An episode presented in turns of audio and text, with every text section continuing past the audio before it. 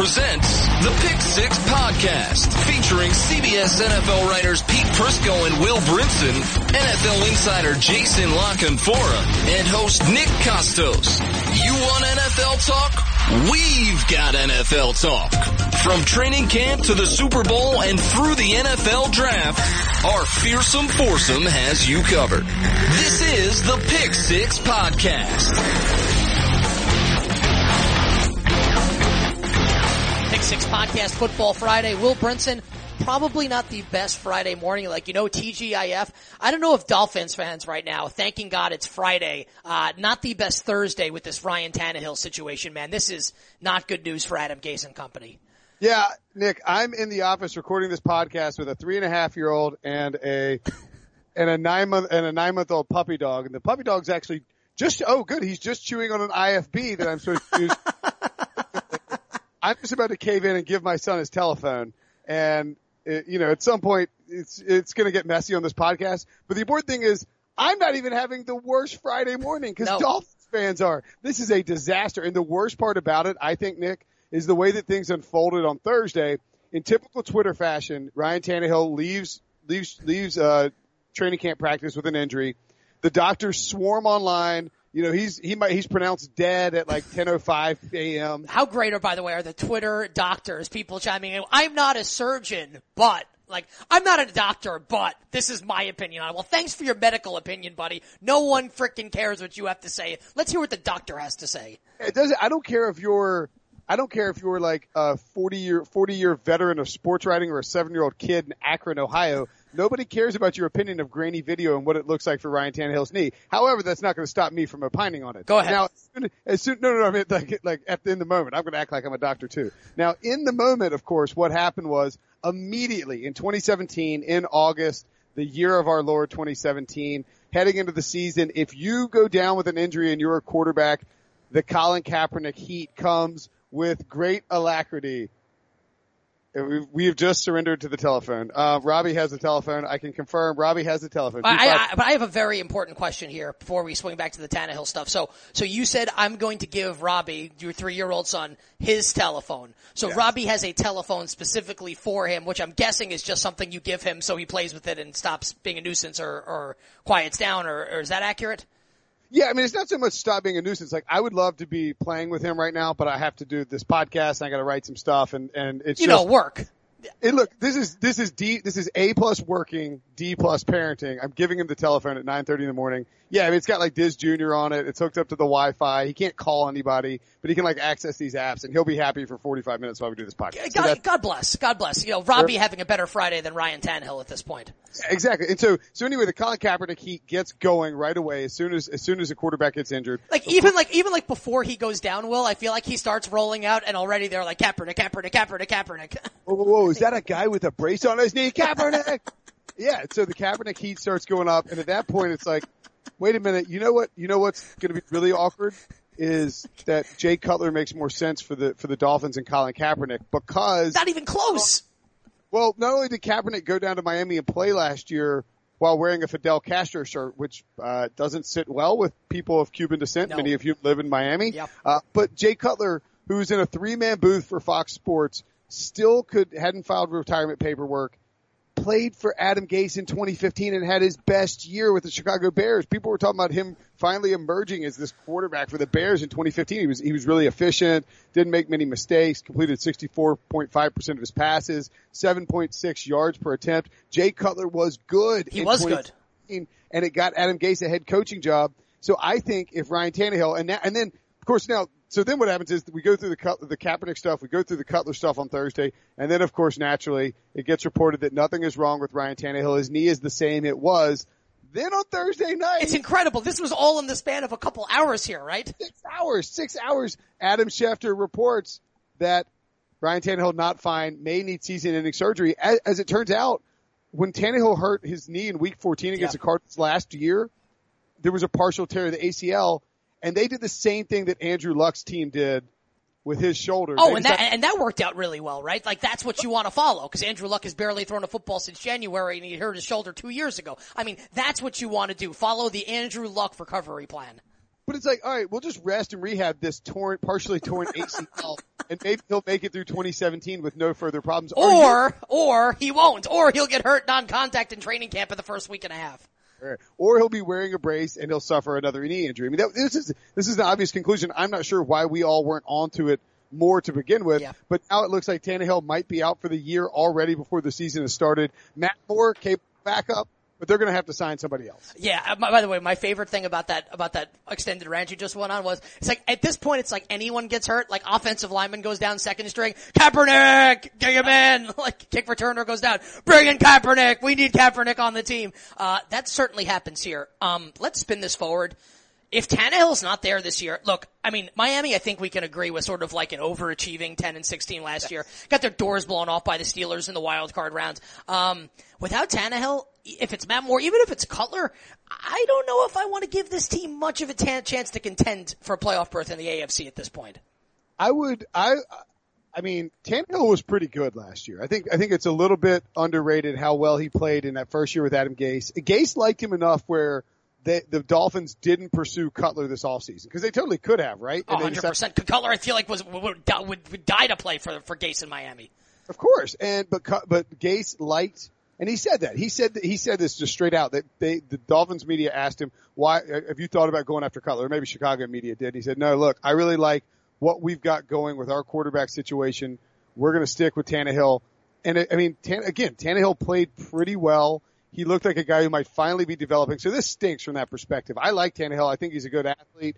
He's had some moments. He's just never really put it all together. Well, can I hit you with one of those moments to your point? Like, the one thing we had never seen from Tannehill really was late game heroics.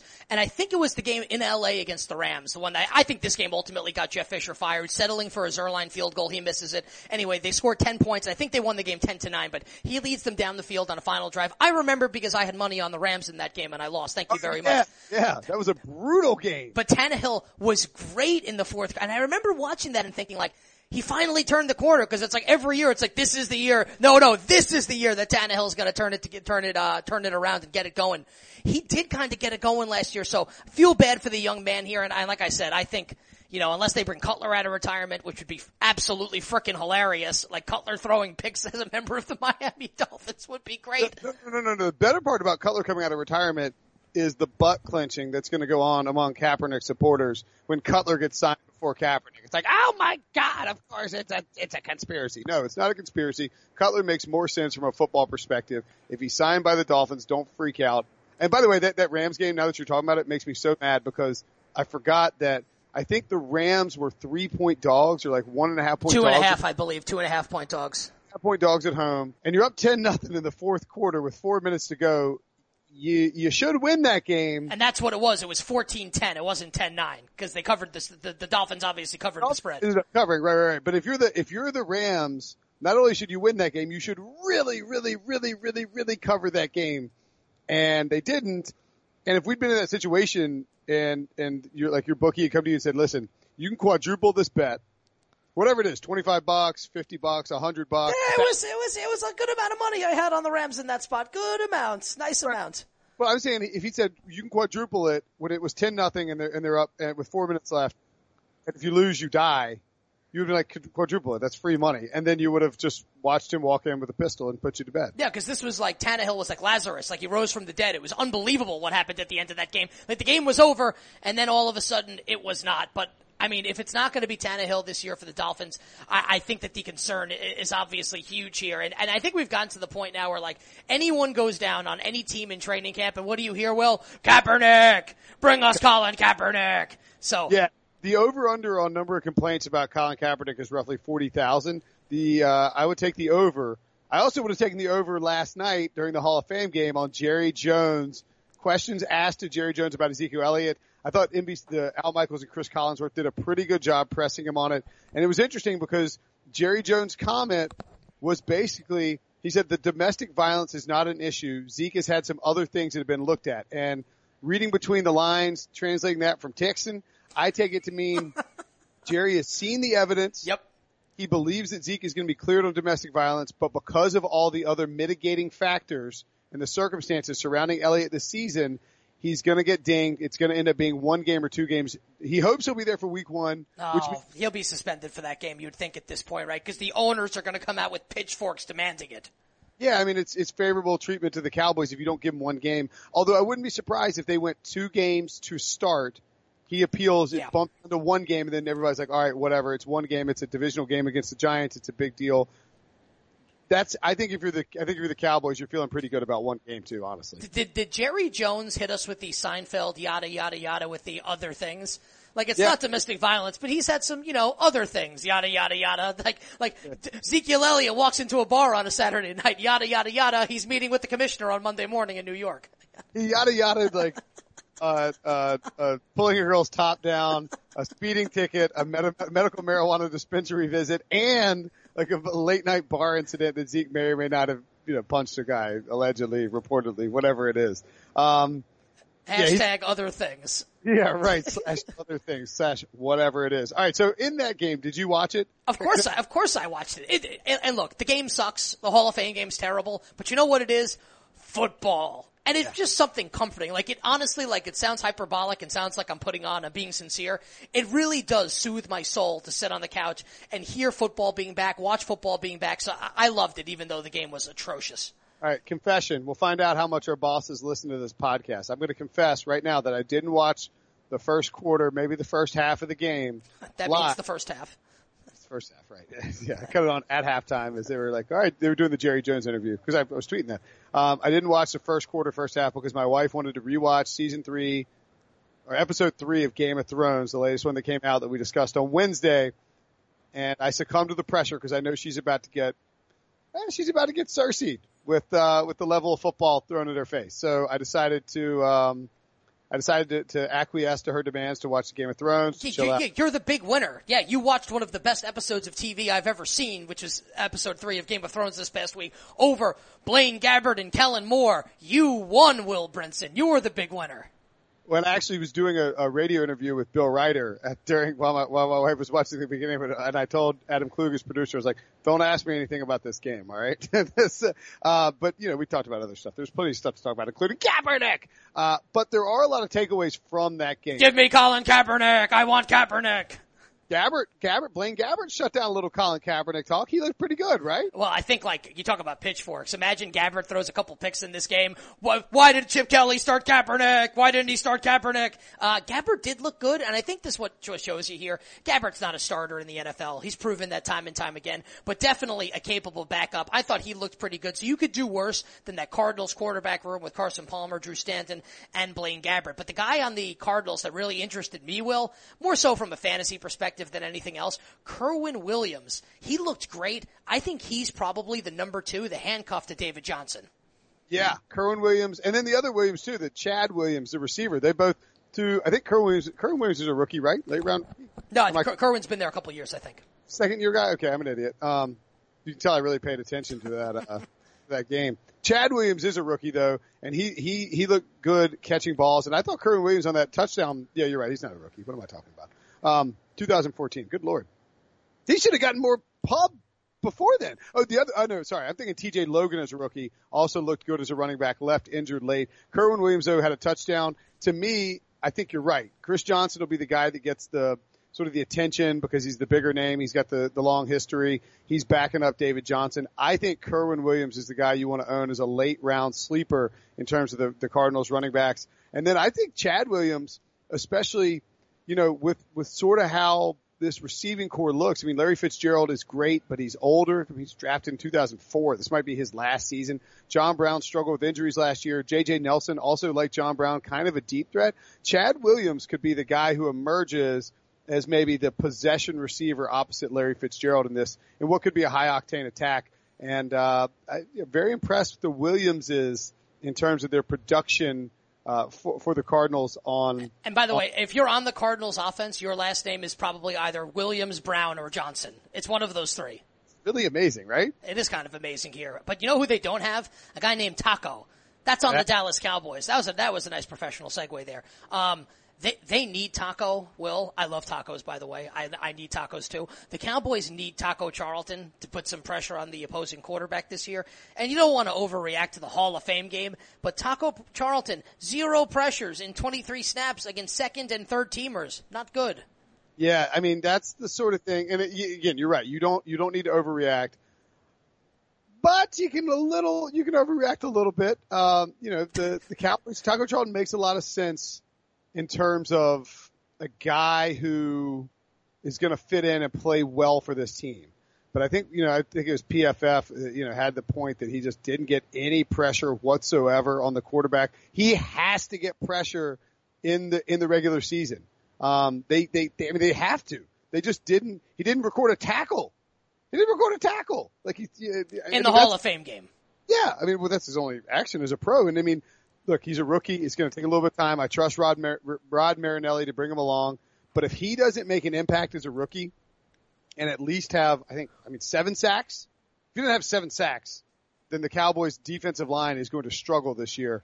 Um, at least they, they got Rico Gathers though, so that's good. I, I, and I loved betting on Baylor when Rico Gathers was playing college basketball there because he was such a stud in the post, a double double machine. That was a pretty nice touchdown grab he had from Kellen Moore. I don't know if he's on the radar for fantasy or for the regular season, but I mean Jason Witten's about 108 years old at this point. I, it's not outside the realm of possibility that Rico Gathers could make an impact at some point this year for Dallas. Yeah, no, no doubt about it. I mean, he's sort of the guy. Remember, was a, a late round pick, sixth round in 2016 Geoff Swaim is the other guy um, on that depth chart.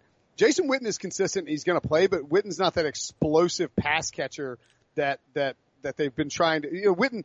He's just older. I mean, he's just not. They wanted Gavin Escobar to be that guy, and he never turned into it. So now Gathers has that opportunity. So maybe Gathers would be that guy. I mean, if you're ta- again a late round flyer on a potential tight end and a high octane offense, eh, you could do worse. And and plus, he's a basketball player. We we know Nick that basketball players always turn in to good football players. Budda Baker, Haason Reddick also looked fantastic. Speaking of Cardinals rookies, these guys are actually rookies um, who looked good for the Arizona Cardinals on defense. Baker moving all over the place. Poor man's Tyrann Mathieu and Haason Reddick. Pete Prisco has pointed out repeatedly since being out in Cardinals camp um, that he thinks Haason Reddick is a guy who could make plays. And I think Reddick is interesting because of all the trades up in that draft. The Cardinals ended up having to take, and I'm doing air quotes here, having to take Haason Reddick in the first round, it may benefit them in this sort of all-in year as they try to make a push with Carson Palmer, Larry Fitzgerald, Bruce Arians yeah. at the of things. I think I think Reddick and Baker are pro-ready guys who can be moved around in that defensive system and make an impact. I loved watching Budda Baker last year at Washington.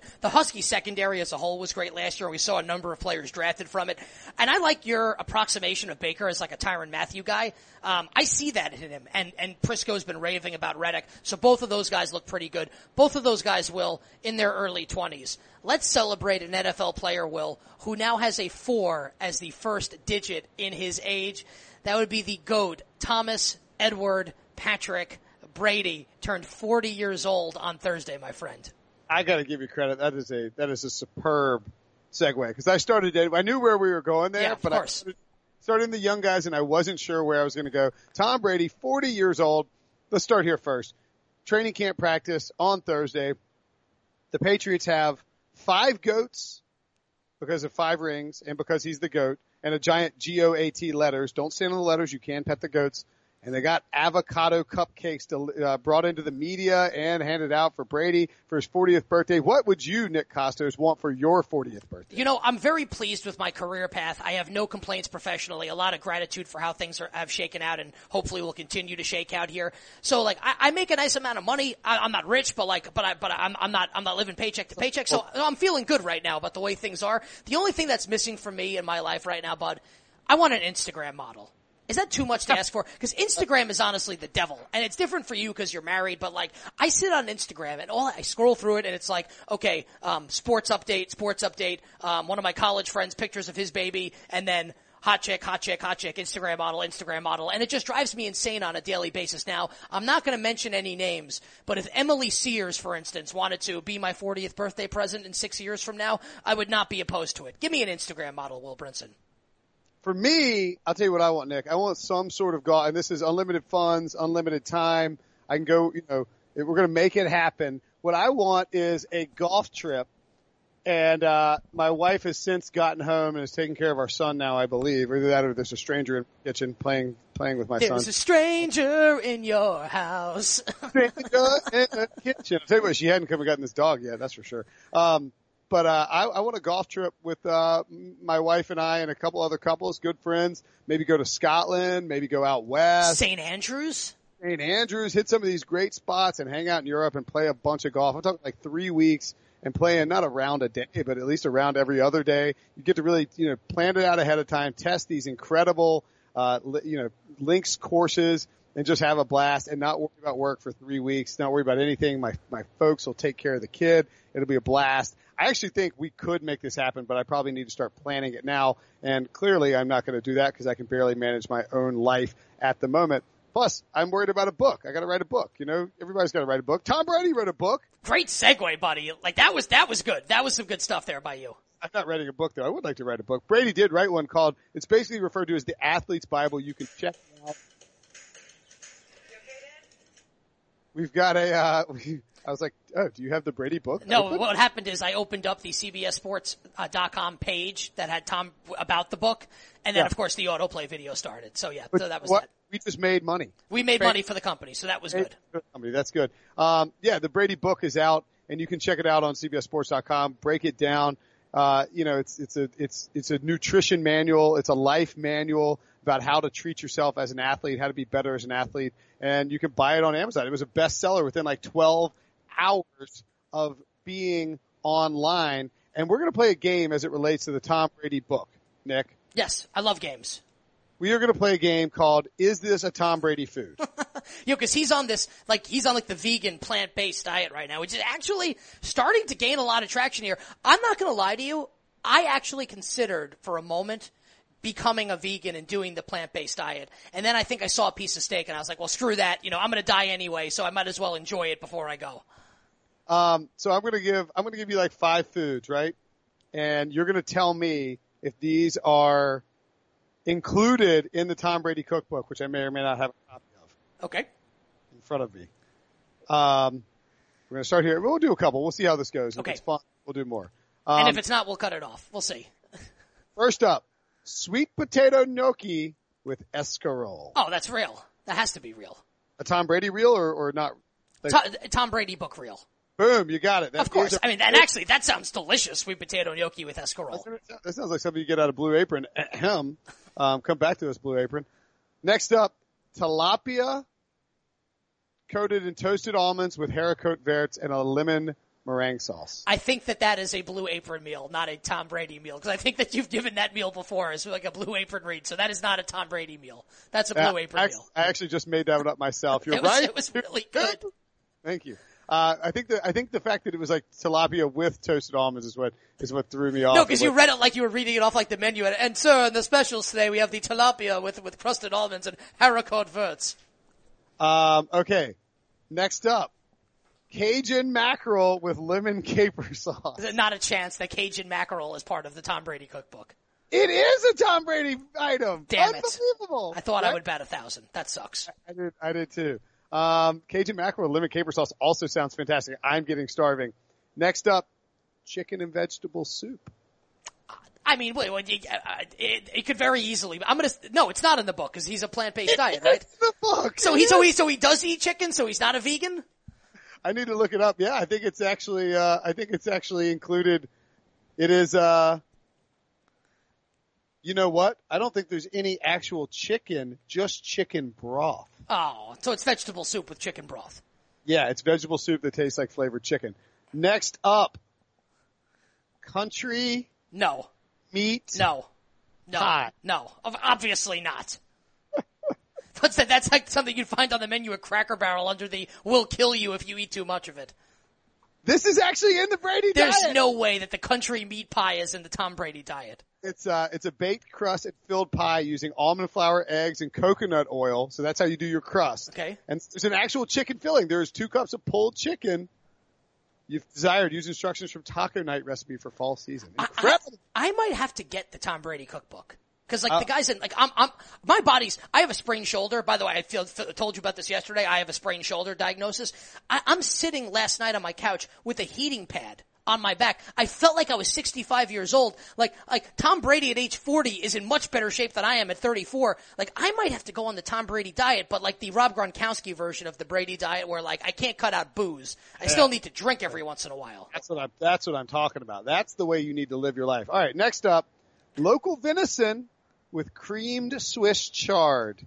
local venison. Okay, so the ve- like, what does that mean? Local venison? That means like, so like, if I eat it, like the venison's from South Florida, like how local is the venison? like, I don't see any deer running around like Miami here or, or, or Fort Lauderdale. I'm going to say that this is not a part of the Tom Brady cookbook. It is a part of the Tom Brady cookbook. Unbelievable. You started out two for two and then went 0 for four to close out. But you know what? This is I- why I'm in bad shape. Well, in in your in fairness, I think the first one was a pretty like I picked some I picked some tough ones on purpose. I, I purposely set you up with that with that with that no, and then went four straight yeses that couldn't possibly be involved because they they featured so much meat. Um, I still think you did a great job. Tom Brady did a great job with his book too. You can check out the Tom Brady book. Uh, he it was featured on I think CBS News, Yep. right? And they did a they did a whole piece in the morning. It was fantastic. And it, And- it hits bookshelves will coming up this September. So be sure to check that out. The Tom Brady cookbook. You can- it's the it's the TB12 method. You can you can check it out on Amazon and pre-order it there, and you can get recipes for all this stuff. More importantly, you can get that, get that little young athlete in your life a uh, a good head start on becoming the next Tom Brady. I bet you anything, Nick Kostos, that were he in elementary school or high school right now, that Matthew Stafford would be interested in reading this book. What do you think? Um, I think that Matthew Stafford, given how great he was in high school in Texas and then college at Georgia, he was clearly a motivated young man. So I think Matthew Stafford would have loved to read the Tom Brady book. And you know what else Matthew Stafford loves?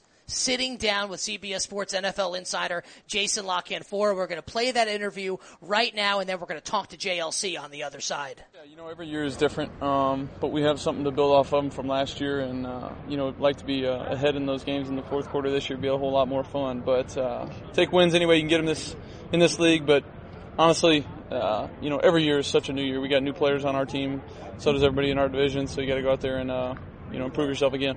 You really think it would be more fun not to do that? Uh, you get pretty into it. I mean, no, you're I love it. it. I love it, but maybe maybe a little less stressful. We'll put it that way. Maybe for uh, friends and family. My my wife and, and parents are uh, freaking out at home, but I'm having fun doing it.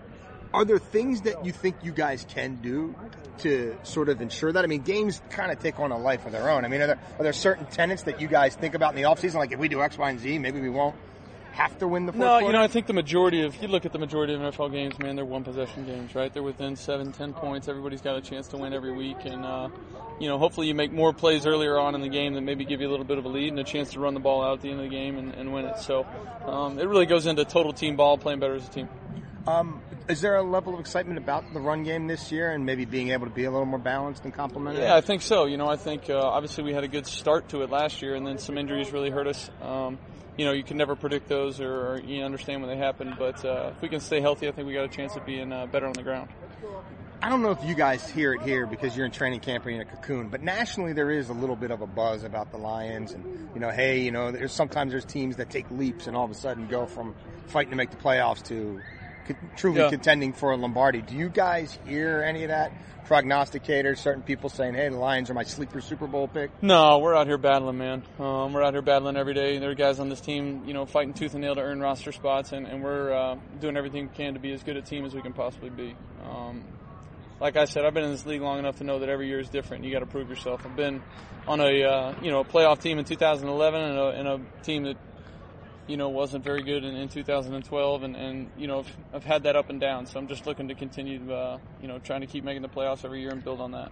How frustrating was it though to have to, to know that? I mean, I, I know at the time I'm writing columns saying, "Hey, if I had to give the MVP award out right now, Matt Stafford's in my top three. and then you know what I mean to have to play through what you played through and not be able to be yourself at times. Yeah, it was tough. Um, obviously, you know, injuries happen in this league, and and uh, you know whether or not you can play through them is is really you know up to luck. You know, and I was able to play through it, but uh, you know definitely wasn't 100. percent um, Was doing everything I could to try and help our team win. Felt like I gave us still the best chance to win, and was fighting tooth and nail out there. But uh, you know, hopefully uh, go through a season, um, you know, as healthy as I can possibly be, and we'll, we'll see what happens. In terms of, of your actual game, I mean, to me, you're playing at a level like not a lot of guys play at. But are there a couple things in the back of your head where, hey, I still want to keep working on this. I still want to keep working on that. Yeah, you know, I think uh, I kind of went back and looked at some of the tape uh, from last year, and, and there are things just here and there. Maybe it's one, maybe two completions a game that, you know, then then put your team in an even better spot and put you in a better spot. Um, you know, I think uh, I can find those and get it to guys even even that much better. I know it's just practice, but you and you and Golden, you got a, there's a little something there. I, am there's a lot to me. It seems like uh, that is just unsaid, where you just feel each other. Yeah, you know, Golden's a, a gamer, man. He's a guy that loves competition. Um, you know, I feel like you come out here one day, it's it's me and Golden. You come out here the next day, it's me and Marvin. You come out here the day after that, it's me and Theo. And you come out there the next day, it's Brandon Fells. Two days ago I had a hell of a day. So you never know. This offense, you know, the ball gets spread around, and uh, GT was in some spots today where ball just kind of found him. He made some plays, so it was uh, a lot of fun. And uh, how about the relationship with your offensive coordinator? Because it seems like you guys have been simpatico since the Giddy Yeah, it's awesome. Um, you know, Jim Bob's a really smart guy, young guy that uh, you know sees the game of football and understands it understands it very similar to the way I do. Um, you know, gives me a lot of freedom. We bounce you know ideas off each other all the time, and and um, it's just a good relationship. Can't let you go without asking the twenty-five million dollar question. I'm guessing you're not really worried about the contract. And listen, I, I hire an agent for a reason, you know, so he can deal with that. And and uh, honestly, when I'm in here, I don't ever talk about it. I don't ever get asked about it, except from the media. Right. So you know, all the guys on our team, we got one goal, man. That's to go out there and be as good as we can possibly be. Hey, I appreciate your time hey, as you always, man. man. Thank you. Have a great season. Yeah. Thank you, Matt. Jason, before we get caught up on what's been going on on your training camp tour, Will and I talked uh, on the Wednesday edition of the show. We saw that Jamal Adams quote I'd love to die on a football field. We don't want to die on a football field. We talked about that Wednesday, how we would like to die. How would Jason La Canfora like to die if he could write the script? Man, I'll settle for anything um, not incredibly painful. uh, I mean, over the age. I mean, if it was over the age of like, I don't want to get too greedy. I mean, if it was over the age of eighty, I think you're at least you know, like somebody dies in their 80s and, and they were a good person, it's obviously sad, and if you love them, it's obviously heartbreaking.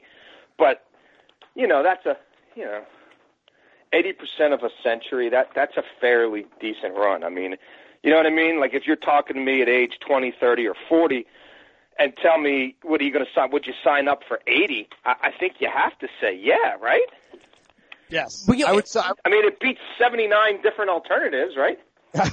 I would probably I'm not saying I would sign for 70, 75, but I mean, like, if you guaranteed me that I'm going to pull out 40 more years, which is double what I've had so far, I would probably be. I'd at least consider inking that document. Well, it's like life is such a yeah. crapshoot, right? Like I, I see like like elderly people. I'm 34, and like you know, more the thought of mortality creeps in a little bit as you get a little older, right? I see people like in their 80s, and I like want to like say like congratulations, like how'd you make it so far? Like it's such a crapshoot. Like I would love to live to be 80 years old. Like like tomorrow's no, not I mean, guaranteed. I see some people in their 80s who look better than people in their 60s. I mean, you just never know. I mean, I'm sure some of it's living right, some of it's genetics, some of it's just plain dumb luck. Um, but yeah, I mean, I'm 43. Who knows? Like again, even 70. You give me 70 right now, I, you know, I'll think about it. If you, if you guaranteed me, um, I can work in my current job just as long as I want, like covering football for as long as as long as I want to cover football, and then that I could spend a decade in retirement, hanging out and enjoying my family I'd probably sign for that. For 70. I'm picturing you in loafers in a golf cart and you just, you croak on like the 15th green or something like that. At, at age, at age like 78. I think you'd, I think you'd be alright with that, Brinson. Uh, you actually nailed sort of what I was going for yesterday. So okay. last podcast, you nailed that. I, I can't believe There I'm the go. I'm the only one that came out with the like s- like in a bed peacefully surrounded by the people I love. Like Brinson's on the golf cart, JLC's like just sign me up for seventy, I'll take it, whatever happens here. Like you want to be surrounded by your loved ones, right? I don't want No, I mean, I said if I could, if I could get it peacefully, not painful. I mean, I'm a, you know, and, and over the age, again, originally I think I asked for 80. Like, I, I'm assuming at that point there's people around me. You know what I mean? Like, I'm not going to be buying my own private island and like, you know, doing the Howard Hughes thing. I mean, I'm sure I'll be in Baltimore. How about JLC Like, by to the be way? able to see your grandkids grow up, I don't know that you could ask for really more than that. You know what I mean? Like, you live long enough that your grandchildren are adults, and maybe you get a great grandkid or two. Like, I mean, that's it. Like that, I, I would take that in a split second. Uh, well, how about how about JLC negotiating with himself on the age? Like, I'll 80, and then he went down to 70 without even a negotiation. Yeah, by the end of this podcast, JLC's like, listen, just give me three. If I can get through my next contract to get one of these kids to high school. You can shoot me in the head the next day. Let me get yeah. I will. I want to feel like I'll tell you. I'll tell you what I would feel cool with. I'll feel at ease once I know that Robbie and or any other you know future progeny, not on the way right now, but you know everybody is sufficiently on their own and not a screw up. Okay, that's all. That's all I want. It's like as, as long as I set my kids up well and they sort of got their own kids. Like my grandfather Right. he had, he had I think um, let's see, uh, seven grandkids, and I was the only one he got to see get married. But he was like, listen, he actually told me this. Um, he, he he told me this the Thanksgiving before I proposed to my my wife. He goes, don't come down to Florida for Thanksgiving unless you unless you're engaged. And I was like, are you Jeez. kidding? He's like, no, no, no. He's like, look, I'm not coming up. He's like probably 75 at the time. He's like, I'm not coming to North Carolina again unless it's for your wedding. And I'm not going down without seeing one of my ki- grandkids get married. And I was the only one he got to see. So he was actually, he's actually ahead of the curve. Dang, he kind of threw the gauntlet down there. Yeah, he did. He liked my, he, he liked my wife at the time. Or, I mean, he liked, he, he liked her at the time anyway. So it was kind of cool. Right. All right. Cool beans. All right, Jason. Proposed, proposed to All right, guys. Well, I'm out. I'm gonna, I'm gonna go try not to get hit by a car. See ya. Uh, so Jay, we just heard your interview with Matthew Stafford. We got to talk about that interview before we let you go, at least here. No, What, I'm just, I'm kidding. I'm being facetious. what, what were your impressions of uh, of Stafford when you sat down with him?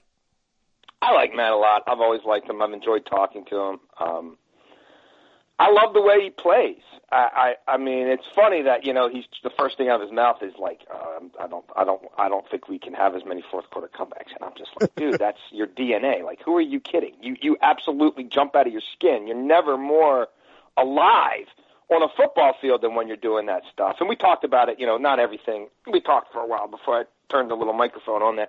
And that's just, I mean, I don't know that that's ever going to change. And you know, I don't, I don't, I mean, will, will they have as many situations like that in the fourth quarter this year? I mean, just sort of the, the odds, right? Like logic would say no, but he's going to have to probably pull some games out. You know, I, I went there. As, I- if you hate, sometimes you parachute in and you feel skewed because you catch a team on a particularly good day, and it might color a little bit of what your original impressions are. I, I, I, you know, I think they could be a little bit more of a complete team but not catch as many breaks, you know, and and still end up with a similar record. And I don't know that that record gets you in in the NFC this year.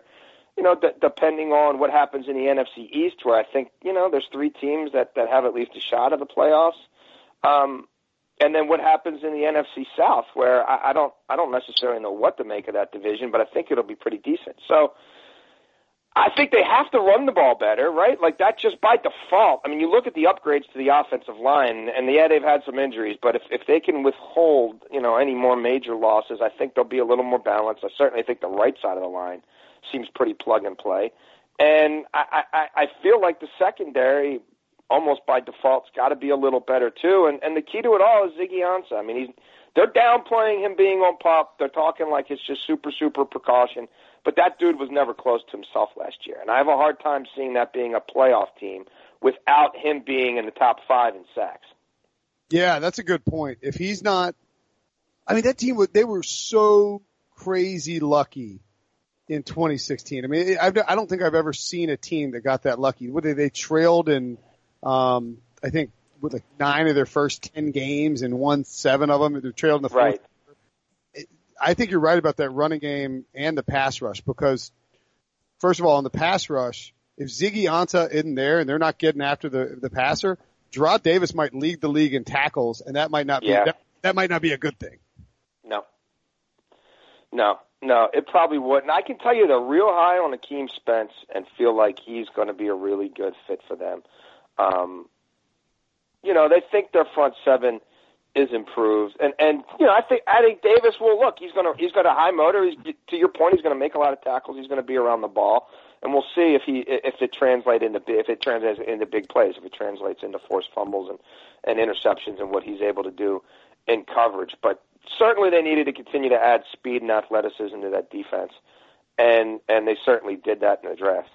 What about Ameer Abdullah? Because I, I feel like people are sleeping on him, just assuming he's going to get injured. I mean, this is a guy who had That's the thing. Fumble prone, Yep. obviously injured in, in the NFL, but if he plays 16 games, that's this is a totally different offense.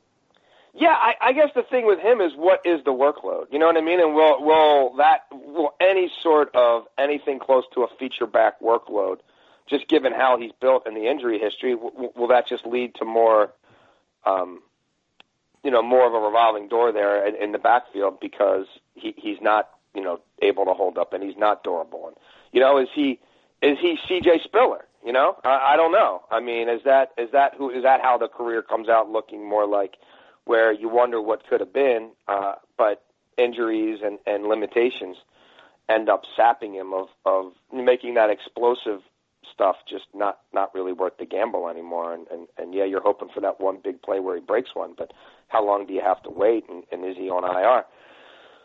So you know, I don't know, man. I, I, no one has a crystal ball on that one. I I know that Jim Bob Cooter is going to try to keep them more balanced, and but the thing about him is, you know, at the end of the day, if they're not running the ball, they're still going to sling it around. Like I still believe in that passing game, even if nobody's in the box the thing is, can they get after the other team's quarterback, and and can they make plays on the ball as a secondary themselves? Uh, so a note before the question, worth noting, JLC, that when you said Jim Bob Cooter, I can see Will because we're on video on Skype. Both of us looked at each other and laughed at the same time because we're sophomoric uh, idiots here, and we think Jim Bob. Well, there was Cooter no is way I wasn't going to say Jim Bob Cooter if we're talking about the Lions. So I mean, let's just keep it real. I'm sort of irate that we it took us six podcasts to get Jim Bob Cooter's name mentioned. I, and if, if if you notice the injury, I just I mean the injury, the interview, I just went with your coordinator because I didn't want to say the name to Matt and then start giggling like myself. You know what I mean? So if you if you go back and listen, I'm pretty sure like I made a conscious effort like don't say the name, don't say the name. So Stafford is interesting though because he's he's sort of like he's from Texas, but he went to Georgia. He's sort of a southern fratty bro. I can see him getting some giggles about uh, Jim Bob Cooter. Oh yeah, I don't think he's above the fray at, by any means uh, when it comes to the same degree of humor that that the three of us would um, partake in. But I, I, I do believe that he is. He might be the most underappreciated quarterback in the league. Like in Detroit, I, I, I worked in Detroit a long time ago. Um, I, I know that market pretty well. I still have a lot of friends there who are season ticket holders. You know, I know a lot of people in the local media there still he's a guy who I think the perception nationally is very different than locally. Locally, they can't get beyond beyond the fact that he hasn't won a playoff game yet, that he's made all this money, you know, but the team hasn't won a Super Bowl. And it's like, well, when they have an offense, they never have a defense, and when they have a defense, they didn't have anybody other than Matt Stafford on offense, and maybe Calvin Johnson, you know, but no offensive line and no tight ends and not much infrastructure. He he hasn't really ever played with anything close to the type of full deck it generally takes to have January success, team oriented playoff success. But just why? I mean, and I, look, I, I, you see, uh, you've seen one practice. You've almost seen them all when it comes to like, especially early season training camp stuff. It's pretty monotonous. But like Stafford working, you know, seven on seven, eleven on elevens around the goal line, throwing crazy fades from one uh, set of hash marks to the opposite, you know, back end of the end zone to Golden Tate. Like you, that stuff tends to stand out on you, like just with you and resonate. And his arm action, his his fearlessness, and his ball placement. He he's a hell of a quarterback. So you said underappreciated. I agree. Also mentioned the money that he makes, and this guy's going to be like Warren Buffett when it's all said and done with all the money that Matthew Stafford's accumulated. You think they're going to get his contract extension done before week one? Yes, they have to. Bob Quinn understands the magnitude of this. I mean, this is an organization that in recent years has watched Chad Johnson, right? Just ba- I'm uh, Chad Johnson. Uh, yeah, yeah, yeah, yeah. Has watched Calvin Johnson yes. shut it down. Diametric Cal- opposites. Chad Johnson, because I think he was at their practice one day after I was. Um, oh. Calvin Johnson shut it down, right? You've seen Ndamukong Suh leave for greener pastures. Uh, that, that defensive line that once was loaded, Cliff Avril, Nick Fairley, like that, they've all got, like, there's no way the quarterback can go to. Like, we're not, you know what I mean? We're not completely starting over here. And look, Sam Bradford and Matt Stafford were the last of the true bonus babies. They, before they ever signed, and uh, you know, even put their name to that contract, they already were guaranteed 50 million and 60 million respectively, just by the way the old CBA worked. And so when you start negotiating off of those terms, and you're a productive quarterback, and certainly Stafford's been far more productive than Bradford, um, then you're going to continue to get paid. And and as other quarterbacks who aren't as good as you start making the similar kind of money as you, you're going to continue to get paid. So, yeah, they'll they'll get that done. They they have to get that done, and and I expect them to get that done before the season starts. How uh, nervous do you think Lions fans should be about that offensive line situation with Taylor Decker out? Great, they bring Greg Robinson in, like, hey, we'll take your draft bust here and plug him in and try and get something going. He's been knocked up a little bit, so I'm I'm a little nervous about that left tackle situation here, this offensive line heading into Week One for Detroit. Yeah, I, I mean, there's still there's still some questions there. Um, but the Lang, I mean, I, I like the Lang signing a lot. Uh, I feel like Cyrus Kouandjio, like he was a bust for a couple years and looked like people question his heart and everything else. But a lot of evaluators I trust watched his last four or five games with the Bills last year and were like, this, this dude was balling. Um, you know, can he be a stopgap tackle on one side or the other, depending on how much they end up having to move people around? I don't know. Ricky Wagner, is he worth nine million a year to be your right tackle? Probably not. But the Baltimore Ravens still wish they had him. I mean, he was a, a pretty damn good player.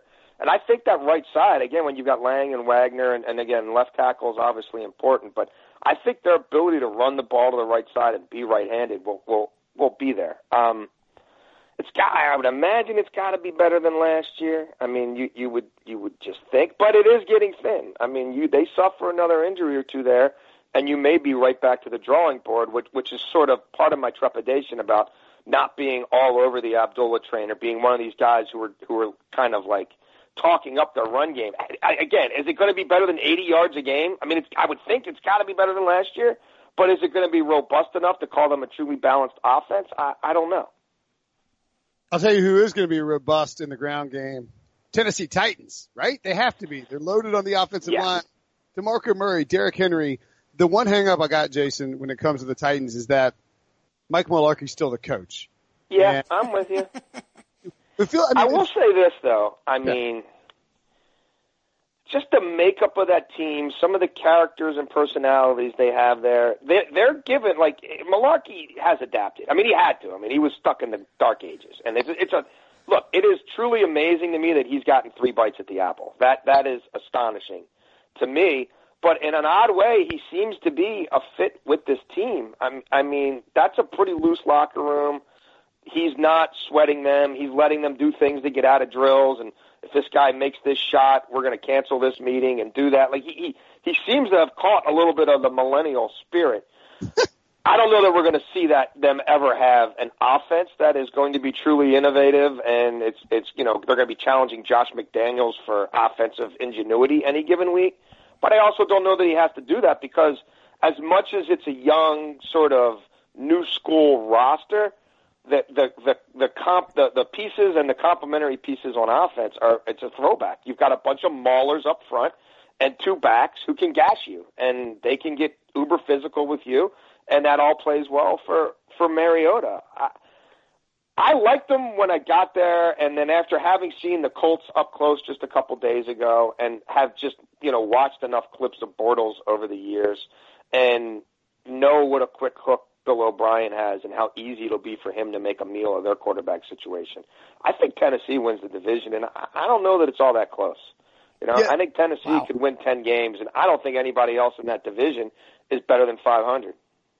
Yeah, I've got them. I've got them winning 11 games. I think when we did our, our not to spoil it, but when we did our, our predictions for the season, and the the the only thing the Wait, Mularkey wait, wait, thing- you, you guys really think that it's like an obvious that the Titans are going to be better than the Houston Texans this year? yeah, I, I think I do. Yeah, I think I just think they're gonna they're gonna be consistent on offense. Like like Mularkey, if Mularkey was in charge of this high octane, crazy passing game, I'd be concerned. They're just asking people to run the ball, right? I mean, and just be just be brutes up front. And I think they can. I think first of all, I think they they should thump the Colts twice, even as physical as the Colts have gotten. They should own the Colts. Um, you know, I, I think the Jaguars are going to struggle with Bortles. Yep. And I like Texans defense, but I mean, I, I don't know if I'm buying that Deshaun Watson is going to come in as a rookie and dominate. I mean, it- I mean, just start with with this premise. I know Mariota's not a hundred percent, and he's still coming back from the knee, but he's doing pretty much everything. I mean, he's he's run. It's not like he's just thrown on the side. He's taking part in these practices. He's running with the runs. The Colts don't know when Andrew Luck is going to even suit up for a practice, much less play in a regular season game. The Jags still have Blake Bortles, hmm. and the the Texans whoever wins that quarterback thing, it's and I think Watson will play pretty soon. Well, look, he could give the job to Savage and pull him in the third quarter of the first game of the year. Ask Brian Hoyer about that. I think just starting with with that starting point, and the fact that most of these rosters are fairly similar in that division anyway, and I would certainly say Tennessee and Jacksonville. I think top to bottom might have the best talent. I, I defer. I defer to the Titans. I love what Dick LeBeau did to that defense last year. I think that Jon Robinson has found a few pieces on the back end to at least stabilize the secondary, and I believe they're going to be a ball control team, a throwback offense that supports the defense by putting together ten and twelve play drives. What's the level of concern, Jay, with uh, with Corey Davis and his hamstring? He was going for an MRI last night. I have not received an update yet. Nobody was freaking out. I mean, I spent a fair amount of time with Jon Robinson long after practice, and it's not like they were on pins and needles or he was texting the trainers every five minutes to get an update.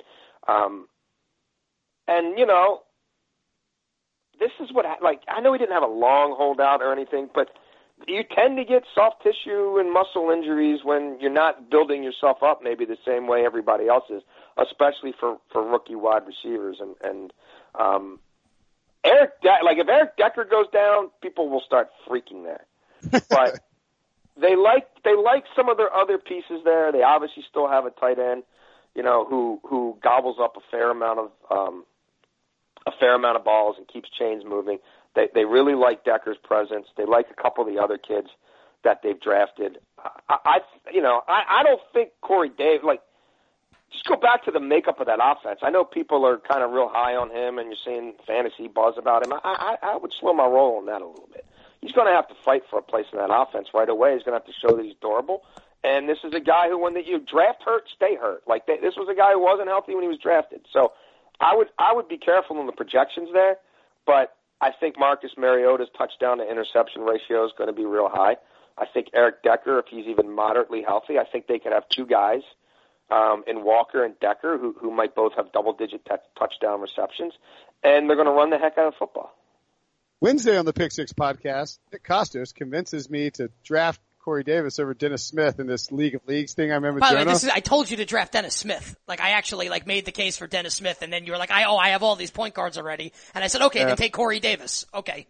Friday, Friday, JLC spits truth, and now I'm now I'm like now I'm like crying in here. Um, what about the defense on the on the Titans? Because to me, Jason, that's sort of where like I think the offense is going to be consistent. I think Mariota, if he's healthy, will just make smart decisions and distribute the ball well, and, and they'll be physical. But defensively, you know, they paid Jurrell Casey. I think that's a smart move. Underrated yes. guy.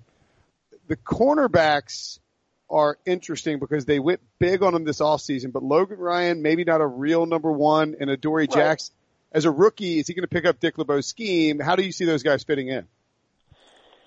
They're high on the rookie class in general, and they feel like again it's early. We're only one week in, but they're, they're not. Um, you know, not putting question marks next to a lot of their names just yet. Uh, I think it'll be a, something of a bend don't break defense. I think you'll get your yards on them between the 20s, and then you know we'll see if if they can hanker down in, in the red zone and, and force you to for three instead of instead of seven. I don't think it's going to be a great defense, but I, I mean, nah, Dick, look, I, I just they made so many strides last year. I mean, that they were you know they were shades of the Browns defense and the Saints defense for for quite some time with with a you know revolving door of coordinators, and I think the the, the veterans there certainly understand LeBeau's principles now and and what he's asking them to do.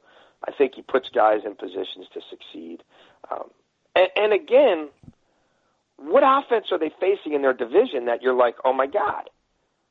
I mean, I just I just yeah. don't see it. You know what I mean?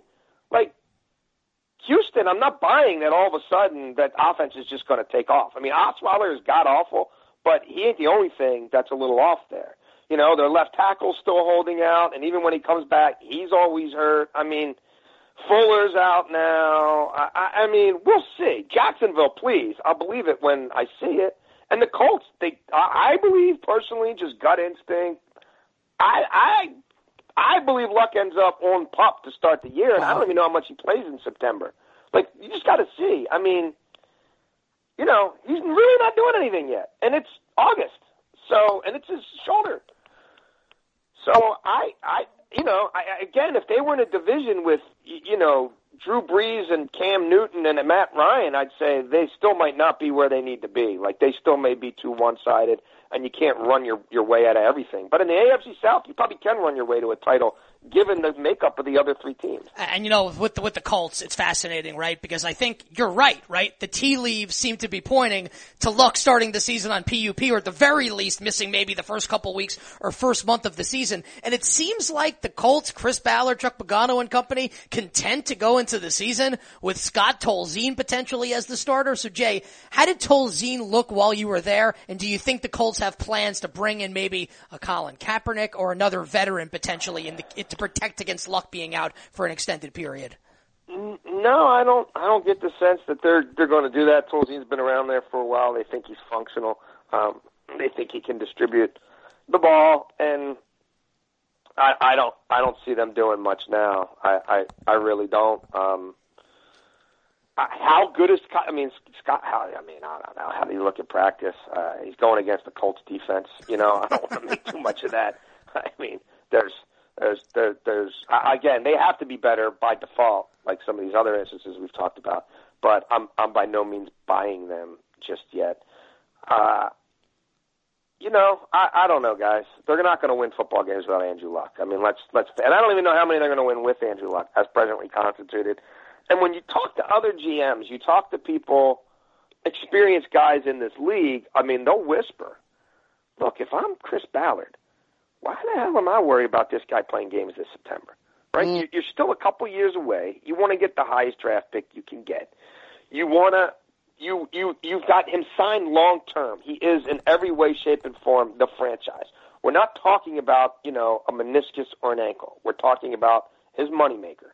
You know the, the most important set of joints in his body, and once he plays, you know that he can't really turn it off, and he does go. You know, he's susceptible to injury because of the way he runs with the football and takes on tacklers. And and and will he evolve from that somewhat? Yeah, I guess. But why not protect him from himself as long as humanly possible? Now, Chuck Pagano's on a very different career path. You know what I mean? He's escaped the Grim Reaper twice, and he's very much in. You better show something now. Jay, he's out after this year, right? He's out after this year, Pagano. I, I would I have to think so because I don't think they're going to have much of a season. And I think you know you start looking at Dave Toub, the Chiefs uh, special teams coach who who uh, was with Ballard in Chicago and was with Ballard in Kansas City. I mean, certainly a young GM likes to have a coach who he, he you know who, who who ideally he didn't inherit. But you know, you got Pagano in win yesterday mode, and you got Ballard five year deal. You know, trying to establish himself, doesn't want to be one of these guys one and out. Like he's got buddies with the Jets. Like he can call some of his buddies with the Jets, and in fact, he hired one, Rex Hogan, on his staff. How great did winning ten games your first year work out for you? You know what I mean? Then everybody thinks you're better than you are, and then the schedule gets tougher, and you know you, you have a few injuries, and next thing you know, they want to fire you after year two. So I would not be in a hurry. If they tell me he could play week one, I'm sitting him a week or two anyway. Just and when Andrew Luck, you just I mean, talk about reading tea leaves when they're going out of their way not to make him available to the public, and when he does talk, he sounds more skeptical and pessimistic than the team. I mean, this is a guy who every day is the greatest day in the history of the world. Every day is another day to go out there and be great and enjoy life and get smarter and read books and learn more about like he's never had a bad day. And for him to be the guy like, yeah, you can't talk to him and we don't know when he's going to talk and the next time he talks is when he makes his next step in his recovery, and we don't know what that is or what that's going to be, and when he'll be able to throw full speed and throw multiple days in a row, and when he'll be able to practice. Like, really? He's going to just he's going to play September 10th or whatever or 12th just because. All right. So, if Andrew Luck can't play and it's Scott Tolzien, I think kind of means you got to lean on the running game, which is sort of a problem because your offensive line may or may not be improved, but may or may not be great. These running backs are still going to matter for fantasy purposes, and I know you're not the. You talked about Corey Davis. I'm just curious about the insight and how that how that works because basically I'm in a position where I might be might have Frank Gore on this roster. May need to look at Marlon. Oh Mack. man, I like Marlon Mack quite a bit. How, how do you think it's how do you think it shakes out there, Jason, in terms of you know, I mean, obviously it's really early here. Marlon Mack fourth on the depth chart right now. Gore the starter. How do you think the carries shake out and the sort of the touches work at that running back position? I, I don't know. I mean, I think it could be a tale of two seasons for them, and, and I don't know when Luck comes back, you know, and, and then how, how much do they change it. I like Donte Moncrief in that offense. I think he's a sleeper. He's in a contract year. He, he quietly puts up pretty good touchdown numbers, and you just watch him in the red zone. Um, he he kind of gets it done, and I think there'll be more volume for him now that they've had a changing of the guards completely at tight end, and and some guys who um, maybe weren't the greatest football players, but guys Andrew Luck really really liked, and especially in Fleener, you know, had been with him for a long time. I, I just I think that the balls will be distributed around there pretty good, and I like Moncrief. The run game, I, I do think the offensive line is better than it's given credit for. You know, I think the two actually the the, the two greatest gifts that Grigson leaves for Ballard are the quarterback, and honestly, relative to the rest of the roster, I think the offensive line is actually kind of okay. Um, and some of those guys will continue to develop. I, you know, Frank Gore. Uh, the, history will tell you that when running backs hit the wall, they hit it violently and completely, and it's a thud, you know, and you go from being, you know, Clinton Portis carrying it 323 times to Clinton Portis can't get a workout. You know, nobody wants to call him. He's he's done. You know, Shaun Alexander. Uh, so uh, Gore has been the ultimate freak of nature, and I, on a certain level, I guess you never bet against him. But Father Time is undefeated. Jay, know you're back home in Baltimore for a couple days. Get to watch your beloved Orioles in the comfort of your own home. Where are you going to be at in the coming days and next week?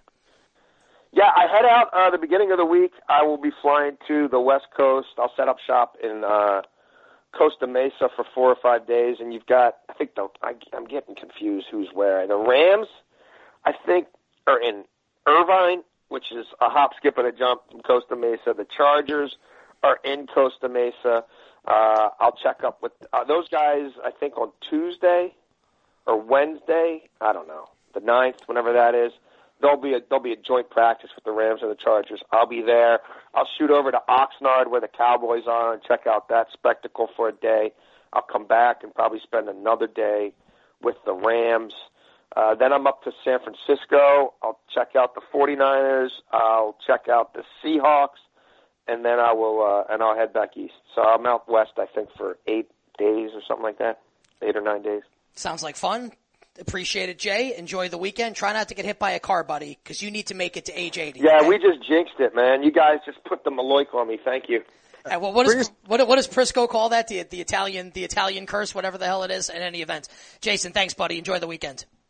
Hey, my pleasure, guys. Talk to you soon. Great. That was the great Jason La Canfora. And I like Will negotiating against himself. Goes from 80 to 70. If we had let him keep going, it's like, yeah, let me get to 45 and then I'm out the door. Just give me two more years and I'm good here. Sorry. Say, listen, if you just get me out to California, I'll sign for it. You can bury me in Cali. All right. Great review. Thanks for listening. We'll be back next week with more Pick Six Podcast.